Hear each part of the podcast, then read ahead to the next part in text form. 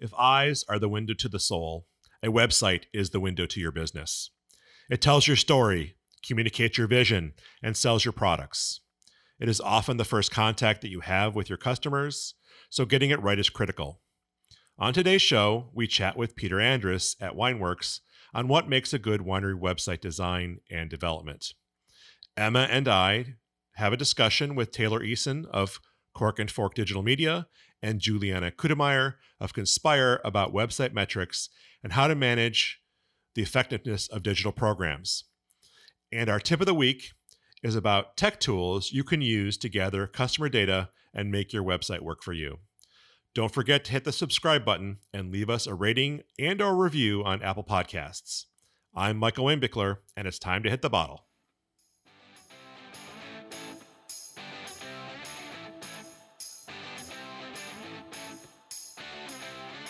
Welcome to Hit the Bottle Podcast, a practical guide to beverage marketing through the lens of strategy, technology, and leadership. From exploring the buyer journey to leveraging modern public relations, to how marketing automation is changing the way we engage with customers. Hit the Bottle goes above and beyond the ordinary to ask and answer the right questions. Each week, we chat with industry experts, explore practical applications, and discuss the newest trends all to provide you with the insights and strategies you need to create successful marketing programs. It's time to hit the bottle.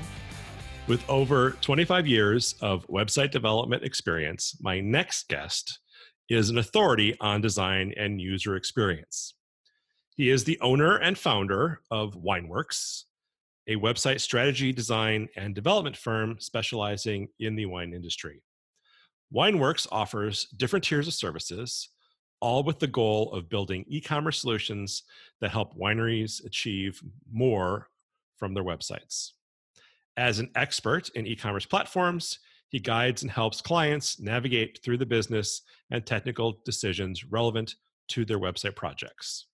I'm glad to have him on the show and excited to chat about this topic. Welcome, Peter Andres. Hey, thanks for having me. I'm glad to be here. I'm super glad that you're here. Uh, this is a topic that is near and dear to me, and I, I look forward to this conversation. So, but before we get into it, can you please share with the listeners how they might get a hold of you? Yeah, you bet. The best way to get a hold of us is through our email, info at wineworks.co. We also have a website where you can leave a message at wineworks.co. And we're also out there on the Instagram sometimes, and that's just Wineworks Co. So, yeah, a couple key ways there. We have a phone number, but you can find that on our website if you really want to pick up the phone. Great. So, uh, first question for you is uh, so why is it important for a beverage producer to invest in their website? Pretty simple question. Yeah, you'd think so. Um, you know, wineries especially invest huge amounts of energy and capital in all the things up to the website. So you know you think about the money in grapes and property and the facilities never mind the untold hours and partnerships and winemaking and distribution. And then the investments in the tasting room and the sales channels all of that is just so much work. And then you know at the end of the day when everybody's gone home from the tastings the website is there and so I think it's really important that you you invest well in your website because it's it ends up being the highest touch point for your customers after they leave. So the website is the one place where wineries can maintain that emotional connection with their customers over time, especially those that come from further away and aren't just neighbors.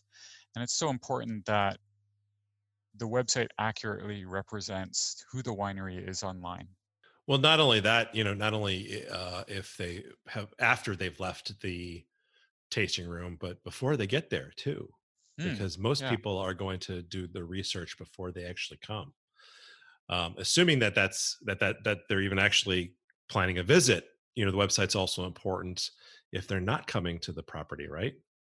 Yeah, definitely, and all that investment that's been put into everything up into you know up into the facilities and into the winemaking all that if it's represented by a website that feels like it doesn't care then it's like all that in previous investment isn't worth it Right. In, in many cases, it's your first contact with a lot of customers. If if they, you know, the first contact may be like on a store shelf or in a restaurant, but you know, your website is going to be a first or second contact with your potential customers, and you want to make that right impression. You want to be able to communicate to them in a very simple manner what it is that you're all about. Yeah, definitely. So, you know, so what are some basic principles that all wine websites should follow?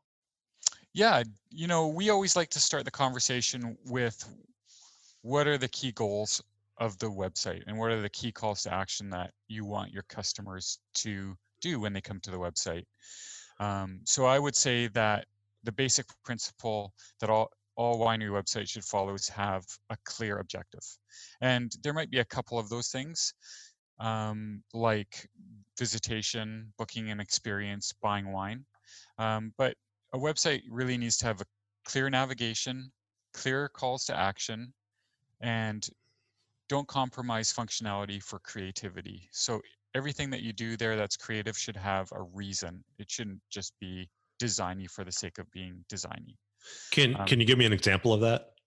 Um, well, I think that there's technologies out there that have fallen by the wayside, like Flash, where animation was overused. Um, that's probably an easy one to pick on without calling anybody out specifically. You know, you don't, parallax is another um, thing, another tool that creatives have used to add interest to websites.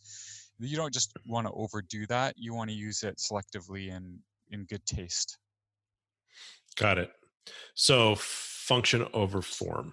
Yeah, I would say I would say that the design should the design is more than just how a website looks. It's how it also works. Right. So so give me give me a couple of common goals that somebody might have for a website design.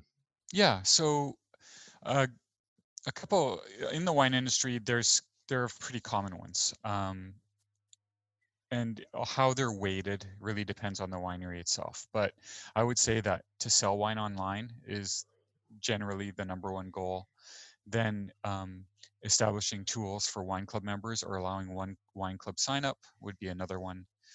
Uh, getting experience information for visit when you're visiting when customers are coming to visit they'll want to know about what experiences they can expect when they come and making a reservation and then the last one would last one that's probably in the top four is about booking winery for private events, that kind of thing, or finding out about events the winery's hosting. Great. And every function has a slightly different way of of delivery. Yeah, exactly. And the weight of those is going to really depend on the goals and outcomes that your each winery has. So, what are some of the challenges that producers experience when they're updating or launching a new website? Yeah, I, I think that finding somebody who's a good partner is a pretty big challenge out there. There's a lot of website companies that are hard to work with. And at Wineworks, we really try to service our customers really well. Um, being responsive, especially with website work, is important. Um, you don't want to wait three weeks for your website company to get back to you with a schedule and a budget for a simple update. Um, you, you really want your team to be your team.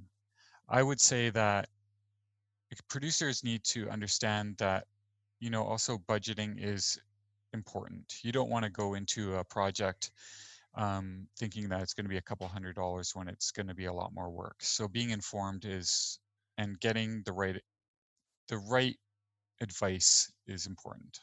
Okay, so um, all right. So besides the right the right advice, yeah, that, that you might get, or working with the right partner, you know what are some other challenges that uh, that a winery might run into? Like what are, like in in your day to day like where are some uh, areas where you say uh-oh you know when you're developing a website? Yeah sure. So i think that the biggest challenge is when people are working on websites right now generally center around content and photography. You know those are big unknowns or things that are pretty challenging to coordinate especially if that hasn't if you don't have a head start on it so getting and also the time of year right? You can't just take photos in the middle of winter and expect to have a great result all the time. So that's a good one. I i would say that when you're trying to tell a good story or you're trying to represent your product in your winery well on the web uh, making sure you have a have good content and good images is can be challenging for smaller wineries, especially who haven't started investing in those kinds of things. Yeah, so I, you know, I think this will come up a little bit later, but I do feel that if we're start kicking off a project like a website, we want to we may want to have shots shot specifically for the website. Quite often though, wineries, bigger wineries will quite often have a library of photography that we can draw on. And so in those cases, that works really well. But it, it doesn't always meet every need. And things change in the winery all the time. So experiences change. They might add a new tour. And so you want to make sure that the photography is being done to keep up with the experiences and the facility that they're promoting. So I if if if I was running a winery, I would recommend that photography would be in the budget for two or three photo shoots a year, maybe a day here, a day there, just to keep up with everything and build up that library of, of photos. What are producers not doing that they should be doing? Yeah, yeah, um, and I think this plays into the the imagery again. It's shocking how many bad bottle shots are out there on people's websites. Hmm. I I would say beyond the things that are coming up like ADA um, and responsiveness that people have had to tackle over the years, getting some of the basic things like having a great bottle shot seem to be really challenging. I I would say that the one thing that a lot of producers that we work with that are smaller is they have really bad bottle shots and that should not be the case ever. Like how can you sell a premium product with bad photography? Because um, they've taken it with their iphone in their back room. Yeah i know. I i don't really try and share my homemade wine with my friends just like i wouldn't try to share my photography with my friends good um, good call the other thing that uh that i think producers aren't doing that they probably should is compromising on their website. So, you know, one of the biggest challenges we have is talking about um, custom design versus a template.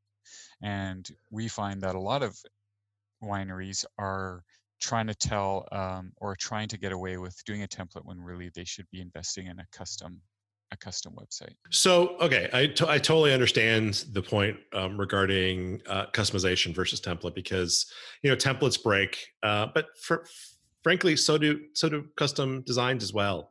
Mm-hmm. Uh, and so, it's actually I'm sure that it's a frustration for some producers out there when they spend all this money on a website and you know it launches and then the developer disappears and uh, and or like they want to be paid a lot more money to fix the problem that that they created in the first place. So mm-hmm. what is your recommendation in, in situations like that?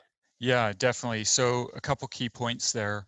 One is finding the right partner again is super important. You do want to work with somebody when you're building a custom site that is going to own their part of their project and take responsibility for it so um, you know, if you have a company like Wineworks building a custom website, we will make sure that any mistakes that come up or any errors or anything that breaks is fixed. We don't charge extra for that. We think that's part of the project. Um, and also, all websites, whether custom or template, should be able to be updated through the CMS. So whether you're using something like WineDirect, whether you're using something like um, WordPress, those you know every piece of information on the website should be updatable and a well-built website will will should last you know four to five years maybe six years without that kind of thing being a problem. And having a long-term relationship with your web developer is also key right? You don't want to get into uh, a relationship with somebody who's going to disappear as soon as the project's over. And it's hard you know keeping your website updated and maintained is a lot of work and you want to make sure that support is there long term the I, and to kind of just compare and contrast templates and custom design the a template works if you're in a pinch. So if you need to get something up quickly it's totally fine to use a template. It's you know the problem with a template is there's lots of other people using that exact same template.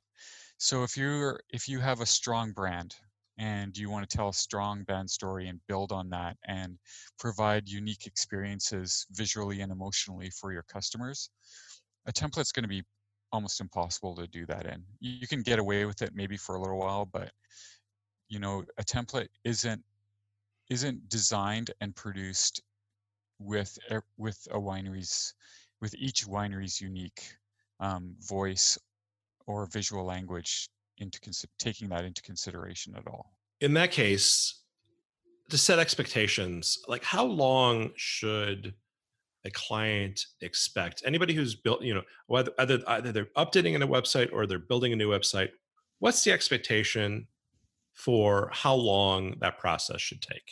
Yeah. So if you're, so say you're launching a brand new winery and you need, and you know your wine's going to be coming up for release and you have two or three months.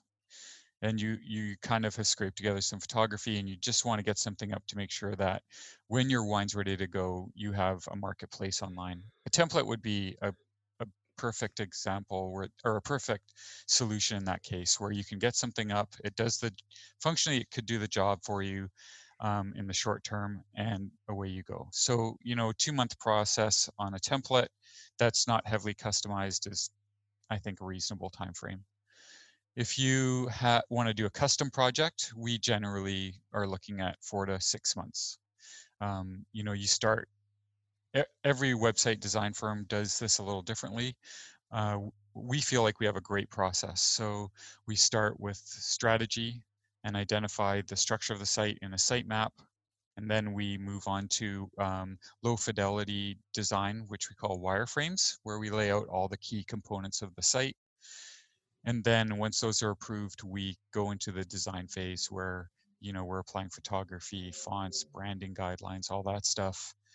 And then the final phase there is the development. So, you know, there's a lot of steps, a lot of milestones and approvals. And we find that generally is that four to six month mark, especially if the teams that the winery has are quite big and there's multiple levels of approval. Okay. So four to six months, good rule of thumb. Yeah. So, um, and then, you know, along with those lines is, you know, I mean, how much should a producer expect to spend, invest in a website? I, you know, I said spend, but let's face it, this is an investment. So, how much should they plan to invest in this marketing, this key marketing program? Yeah, I mean, we would say that in a website, you should spend about 10% of what you're expecting to get from the website. So if you expect to drive, you know, half a million dollars in sales, then you should probably expect to spend about $50,000 on your website. And what if they're not expecting to sell anything online? Because I mean, there's like a lot of ah. small producers out there that are producing. They're you know they're not going to sell very much, and it's yeah, right. really more of a you know a, a, an entry point um, and a branding exercise for them so what's so what's the case, situation yeah yeah so there are going to be times when e-commerce isn't the primary goal so highly allocated although even highly allocated wine you're still doing business through your website i would say that at a bare minimum we're looking at between 12 and 15000 for a website that's custom designed and okay, so that's, uh, and I will say that that is really just in terms of design and development, and that does not include content.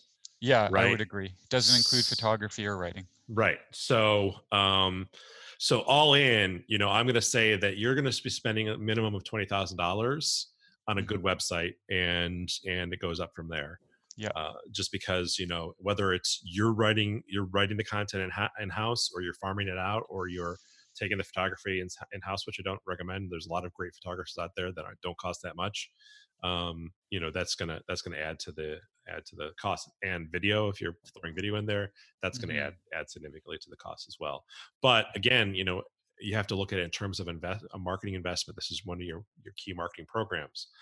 But that said, okay, once you've invested in that, your time, your money, you know, the and getting that thing up and running, how should wineries you know a lot of times the like the wineries just basically kind of fire and forget it. it's like a cruise missile right mm. uh so how should wineries be using the website after it's built yeah de- i mean definitely the website is a tool that you need to keep fresh right the you want to use the website to keep driving mailing lists um, up, you know, subscribers, remind club members why it's great to be a club member, let customers see that you have a vibrant fan base.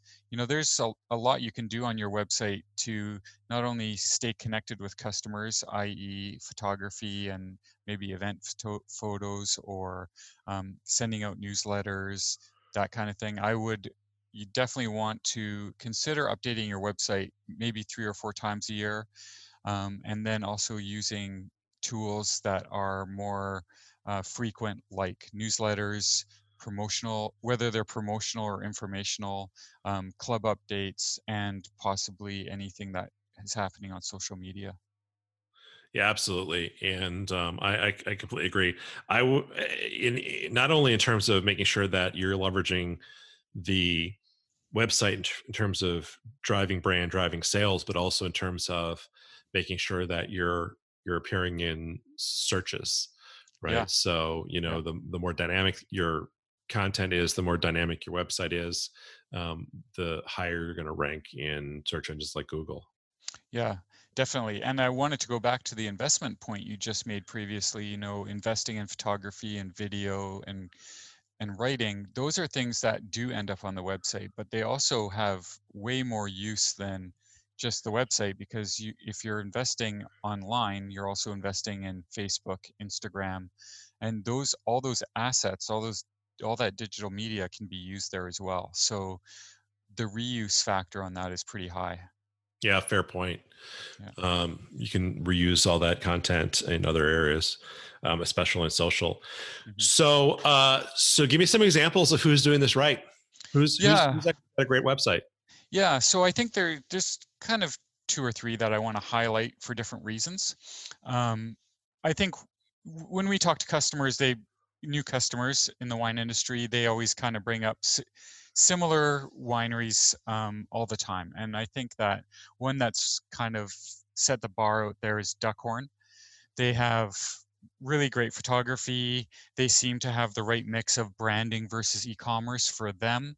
Um, and you know they're heavy they have a, a heavy weight on doing business online so i think that they're a really good example of what it looks like to do wine business online.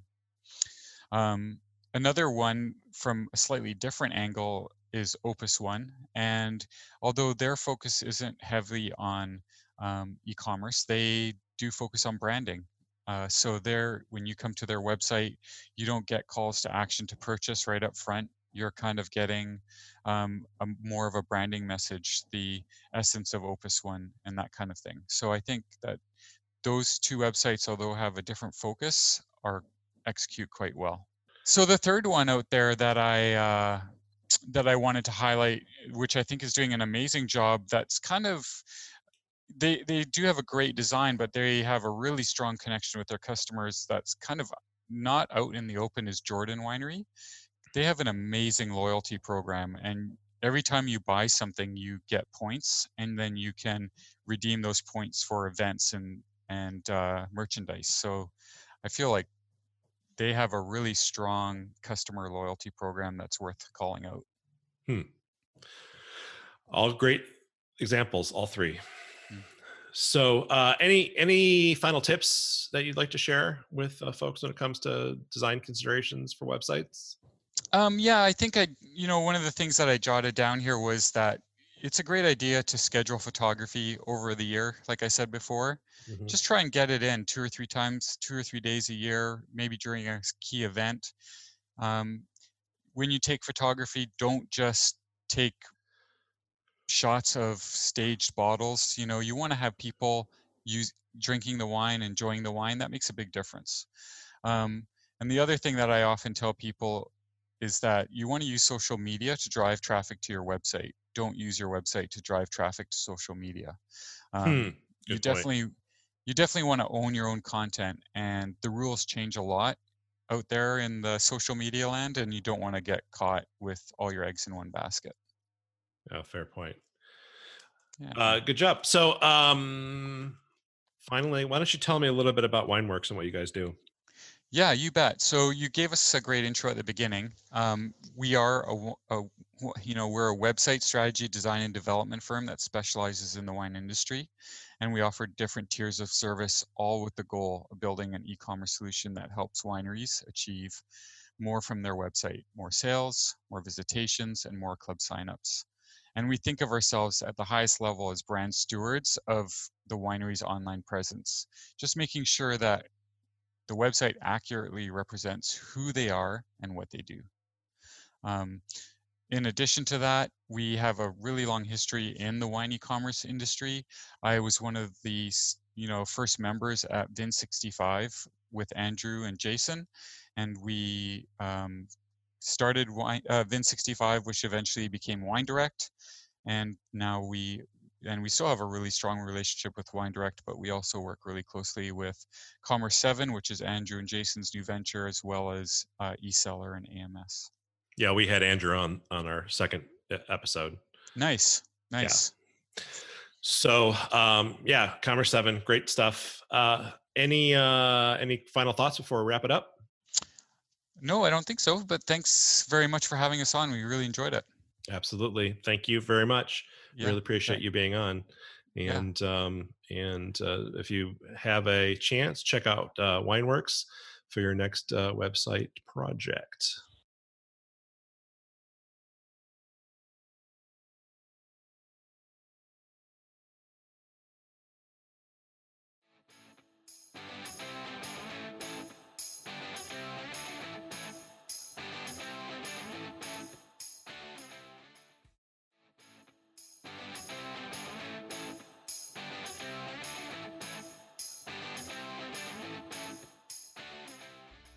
She was on the first episode of this podcast and made a great impression. She's the founder of digital marketing agency Cork and Fork Digital Media, where she helps food and drink businesses achieve their full sales potential in the internet world. Her company specializes in digital advertising, search engine optimization, email marketing, and organic social media strategy. Welcome back, Taylor Eason. Thank you so much, Mike. Appreciate it. Thanks for having me back. Great to have you back. So she was on episode nine, where she shared some thoughts on brand building. She's back this week with some insights on website analytics. She's the director of marketing at Conspire, a branding and marketing agency based in Columbus, Ohio. She works with clients to define their brand and experiences they provide through the consumer and employee journey to encourage brand loyalty. Welcome back, Juliana Kudemeyer. Hey, it's great to be back. Thanks. So she's Cheech my chong the macaroni to my cheese, VP of Client Relations at Balzac Communications and Marketing. It's Emma Criswell. Hello. So thanks for thanks all for being on the show today. Today we are talking a little bit about website metrics. So, uh, first of all, what does what does website metrics all mean? Taylor, why don't you kick us off with some thoughts on on website metrics and and how we should be using them? Well, we all know that having a website is crucial to gaining new customers. And it's kind of your business card online. And, and at this point, it's pretty much your business card because everyone is online. Mm-hmm. Um, and but what is kind of disheartening in the beverage business is that too few people actually pay attention to what is happening on it. Uh, they might look at uh, well how many people are actually buying but there's so many there's so much insight you can gain from your customers and from using i'm just talking specifically about google analytics. I mean there are many many many other tools that can be super helpful. Even your crm like shopify or lucky orange which tracks visitors in real time but google analytics is kind of the the free awesomeness that um, beverage companies have access to these days. And it's, essentially a treasure trove of information um, that your current customers and your potential customers are giving you for free so all you have to do is look at it. And um, I mean, I it's easy to install. I, am assuming that most people on this podcast already have Google Analytics. But uh, what I would encourage them to do as is look at uh, more of the reporting, and hopefully we'll be able to talk about uh, some of those reports today.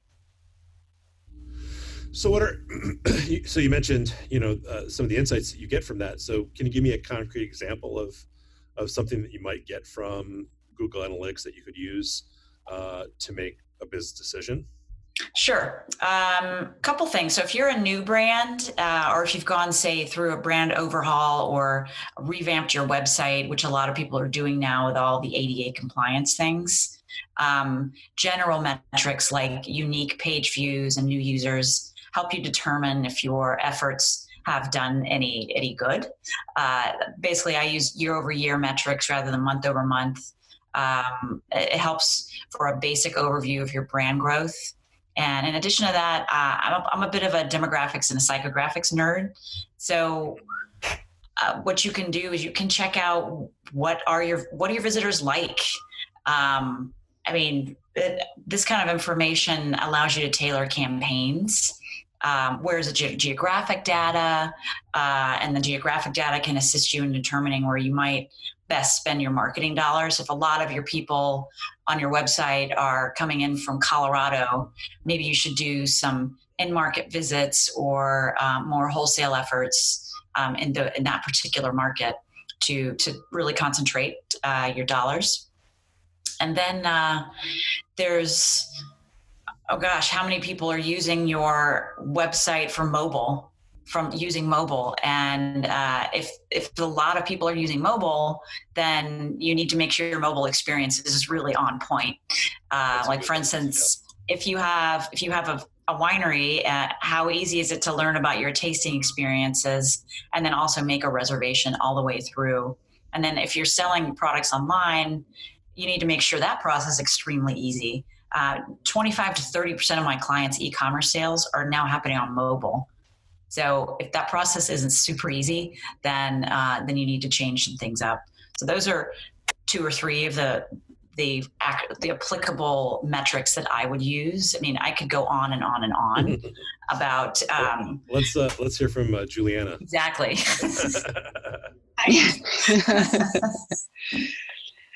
uh, I get into Google Analytics a lot to see where our pitfall pitfalls are.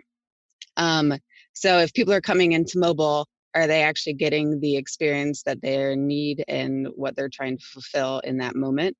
Um, if you're seeing a huge drop off on a certain page from mobile, um, going and experiencing that yourself and figuring out what needs to be critiqued um, and trying to get into the psychoanalytics of like what are they trying to accomplish on this page and how can we make it easier for them to do that um, that's a lot of the stuff that i look at trying to make things a bit a bit easier.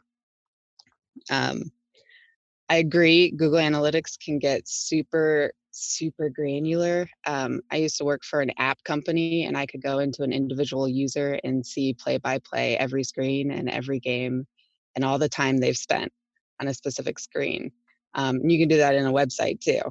Um, so it can be dangerous. You can easily get lost.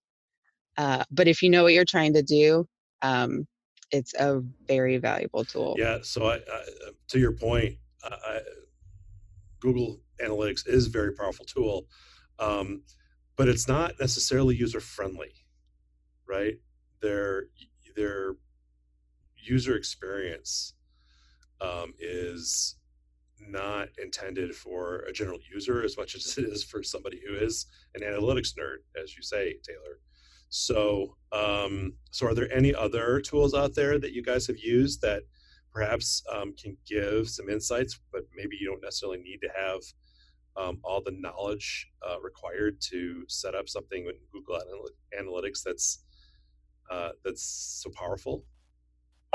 I, I do. I use one of those. Um, I mentioned it earlier. It's called Lucky Orange. It costs around 10 bucks a month, which is super affordable, of course. But what it does is it does take Google Analytics data and distills it by user session. So, uh, what Juliana mentioned, she can watch one person who was downloaded the app and played the game, and she could see it all the way through. Lucky Orange does that as well. But it, what it does is it gives you kind of the overview and prevents you from having to go down a rabbit hole. I mean, you can, but it uh, I like it because it does have a, a general dashboard that is super easy to see and to use and to manipulate. So that's that's one tool I would recommend. Lucky Orange is the name of it. Yeah, Google uh, Data Studio is also really good, and they have pre um, populated templates where it already has the parameters plugged in, and you just essentially put in your URL, and it pulls in all the um, all the data and it makes it visual for you. So they have marketing templates, they have conversion templates. It just depends on what you want to know. They have those for purchase or for free. Um, and it makes things in a really nice, clean, simple report for you. Very cool. What if you're someone like me who isn't super into the back end of things and hasn't worked with websites or metrics all that much, but would need to at some point in the future perhaps you know, what where would you say i should start? Like what would be something that i should mm, take a look at and make sure i understand before i get into doing my own measuring? Well what what yeah. do you want to do? Exactly it's you gotta you gotta figure out what your goal is first and then you kind of set well, there that you go, baseline. Yeah set, set the goal first. Um so if it's raising awareness um then you go and you look at your um, your unique users before you did your awareness campaign and then after and see if there was a bump. Um, if it's you want to increase sales then looking at your conversion before and after. So it just depends on what that initial goal is yeah, I would completely agree with that. Uh, I would add in like search engine optimization. If you don't have any SEO on your site, and you hire someone to do SEO, you just do a comparison between all of those. And there's there's something called a an acquisition report on Google Analytics, which is where I spend a lot of my time because I get down to the granular level for clients. They they hire me to do that, uh, so they don't have to. It's uh, it's it's a very symbiotic relationship. they're like you, Emma. They're like, no, I do not want to look at any of this. Yeah. Just, just like Mike, take it all. Yeah. I don't want to deal with like it. what's working and what's not. And that's what the acquisition report does. So you can uh, you can track any Facebook campaigns you have, Instagram campaigns, uh, where most of your customers coming from uh, before and after any campaign. Um, and then, uh, as I said, SEO. So you can do a year over year comparison. So last November, I had X amount of people visit my site, and X percentage of those people were new users. And then you can you can get a, a sense of what that SEO investment did for you. And acquisition is really the um, that's where the my rubber hits the road on a general basis. Got it. So that's that's a great way of actually measuring uh, programs that you've put into place. So what about what about using metrics, metric interpretation to actually put that program in place? Like, you know, where do we, you know, taking taking some metrics that we've garnered from uh, from the website and saying, okay, based on these metrics, I think we should do X activity. Like how, you know, how do you make that connection? Um, uh, let's hear. Uh, here's one example. Um, this is for a winery client, and they couldn't quite understand why their emails weren't converting, uh, especially for people that didn't have an initial sale. So they took their CRM, and I just looked at their their email campaigns, and then I looked at the traffic from those campaigns and where it dropped off. There's a um, there's a report called the behavior flow, and that allows you to know if something like dropped off drastically. So it dropped off in the shipping area. And that's when they realized oh, wait a minute, we need to start subsidizing the shipping because the shipping is just too expensive for this new audience that they were trying to reach. And so they were able to make a pretty drastic change to their shipping prices using marketing dollars to subsidize it. And then they were able to sell more wine uh, because that is one of the biggest impediments on a, a direct consumer basis in the wine business online is the shipping costs. So um, that that's one particular thing where analytics actually did help, and they were able to uh, make a switch pretty quickly um, to to make that decision and, and generate more sales. Wow, that's that's kind of amazing, actually. Well, well, thank you. Uh, Juliana, do you have any uh, similar uh, types of uh, experiences? Uh, I am trying to think of one, but I am drawing a blank. I know there's probably been a bajillion of Yeah, them in my time. So, I mean, I, I have another one if, if you want me to share. sure. Yeah, Um, uh, so geographic information, um, I talked a little bit about Colorado, but one of my uh, clients uh, has what we found out. We kind of sort of knew it from a wholesale basis, but we discovered that Missouri was this giant fan base uh, for this particular brand, and they were able to start uh, creating more programs in the wholesale sector uh, as well as the direct consumer sector just by that geographic analysis and started growing the market even more. I don't know the percentage, Mhm. but uh, just looking at these tiny little things, you, you think anecdotally you know your customer. Um, and where wineries in specific make uh, a big mistake is assuming that their customer is the person who walks in the tasting room, and that's who their generic their generic person is and I've done a lot of cu- customer personas for wineries over the years, and generally it's not the case. Like there's a whole other country of people who may have never even stepped into your winery or discovered you at, say, you had something a wine at Costco or I don't know Trader Joe's or something, and they started becoming your fan. Um, and those are people that are coming to your site too. So that's just all of this. Like I'm a nerd, I, I admit it, but this this information is uh, can be super helpful in in every area of the business. Yeah, you can. It's a great place to look to pull for personas because it start. They're giving you demographics now too in Exactly. Google. Okay, so how do we convince the C-suite that this is important? How did they get to the C-suite if they didn't know that this was important? Absolutely, good call. well, that, that's another We're podcast Talking discussion. about beverage businesses, and beverage businesses are often started by people who don't necessarily have that management background or the marketing background. So there are quite a few people who are running wineries out there uh, that don't necessarily understand any of this stuff. So, you know, for those folks that are coming from a farming background um, or a production background, you know, how do we how do we talk to them about about this and say, hey, you know, this is this is what you need to consider when you're doing building your marketing programs. Well, if they're spending money on marketing, it's a definitely talk about ROI. Like it's easier to track those digital footprints through your digital analytics and actually you can actually track conversions and click through rates and um, cost per click and all that stuff. Like you want to make sure your money is being spent well and you're actually seeing a return on that in- initial investment. So that those web analytics can help you do that.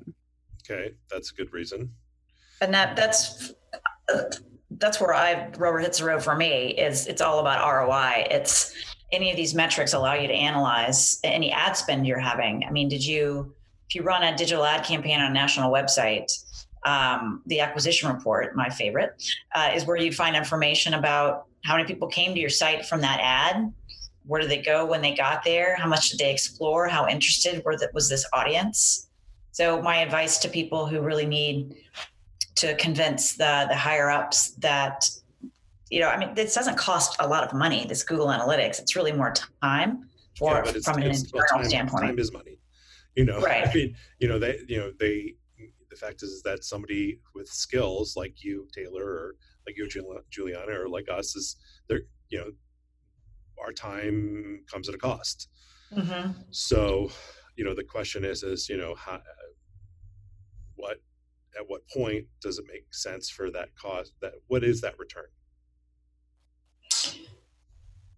Well, I mean, it comes down to well, that's a really hard question to answer. Um, um, I I think from a higher up standpoint, the ROI is really your biggest. Um, I mean, are you talking about hiring someone to do the metrics for you, like Well, yeah, outsourcing I mean, it? You know, I mean, as as as a as a CEO or C-suite, you're not going to be doing that yourself. So, do you hire somebody in house? Do you do you uh, hire an agency like us? Well, I mean, uh, that's well, always that's a possibility. However, um, Google Analytics has a, a, Google Academy where you can teach yourself. Mm-hmm. There are numerous um, online uh, platforms that will teach you how to use Google Analytics. Or, uh, like Juliana said, uh, Google Data Studio could be super easy. It, it's it's super easy to implement, and you can create dashboards within Google Analytics. Um, pay someone mm-hmm. an hour to do that for you, and and then have it forever. Uh, okay. Yep. Uh, Google Data Studio also spits out um, reports. Uh, it can send a, a nice looking report to your email, however frequent you need it to. Um, okay, before we wrap up here, any um, additional thoughts or uh, things you want to share? Well, my my um, my thoughts are that you should really start looking at it and start playing with it. That's how I got started with Google Analytics probably 10 years ago and just started looking at I mean it is a completely different language. I complete I, I agree with you Mike that it's not user friendly in any way shape or form but the more you kind of play with it um, it helps um, one other thing i wanted to throw in there was a goal reporting um, that's super helpful. Uh, my on my website, I have a, a blog post that outlines how to even set up goals. So cork and fork digitalmedia.com and then go to insights and then it'll just walk you through how to set up a goal report for conversion yep, within google Correct. analytics yeah um, mm-hmm. from email sign up to a video view purchases that's um, that's that goes to the ROI part um, that you will need mm-hmm. to convince the C-suite that that is the the end all be all. Yeah, and I, I'll I'd like to add that if you spend money on an outside consultant or agency, they need to be able to tell you how they're going to measure ROI. So if you don't want to learn Google Analytics and all these other data type things, the people who you're paying to do that for you need to know their stuff. So make sure you ask them, what numbers are you going to give me after this is done? That's great. Great idea. Great, great advice. Great point. Yep. Thank you much. Okay, guys, we're going to wrap up. Thanks so much for being on the show, Taylor and Juliana. I really appreciate it. Emma, of course, you as always. Lovely to have you uh, on the show. My pleasure.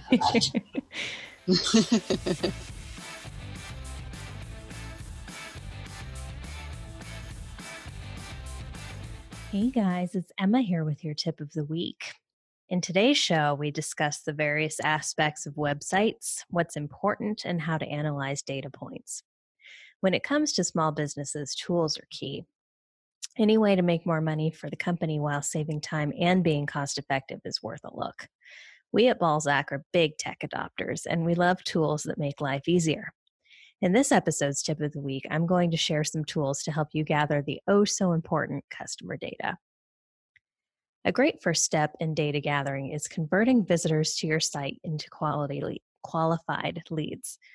Wouldn't it be great if there was a tool you could use to generate these leads without requiring an increase in traffic? Well, with Leadformly, you can create forms using more than 58 conversion boosting best practices and turn your visitors into money makers. Another proven conversion tool is a chatbot. While Balzac doesn't use this company for our site's chatbot, we're excited to check out the differences. Intercom automates lead routing for conversion based on a pre-qualified set of rules and even filters the correct depart- filters to the correct department without you having to lift another finger.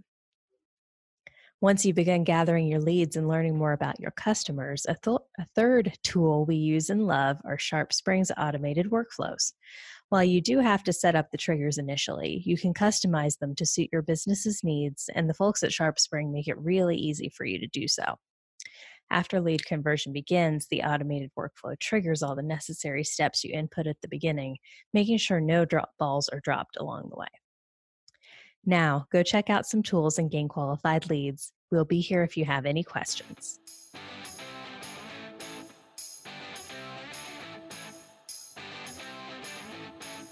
This has been Hit the Bottle, a production of Balzac Communications and Marketing.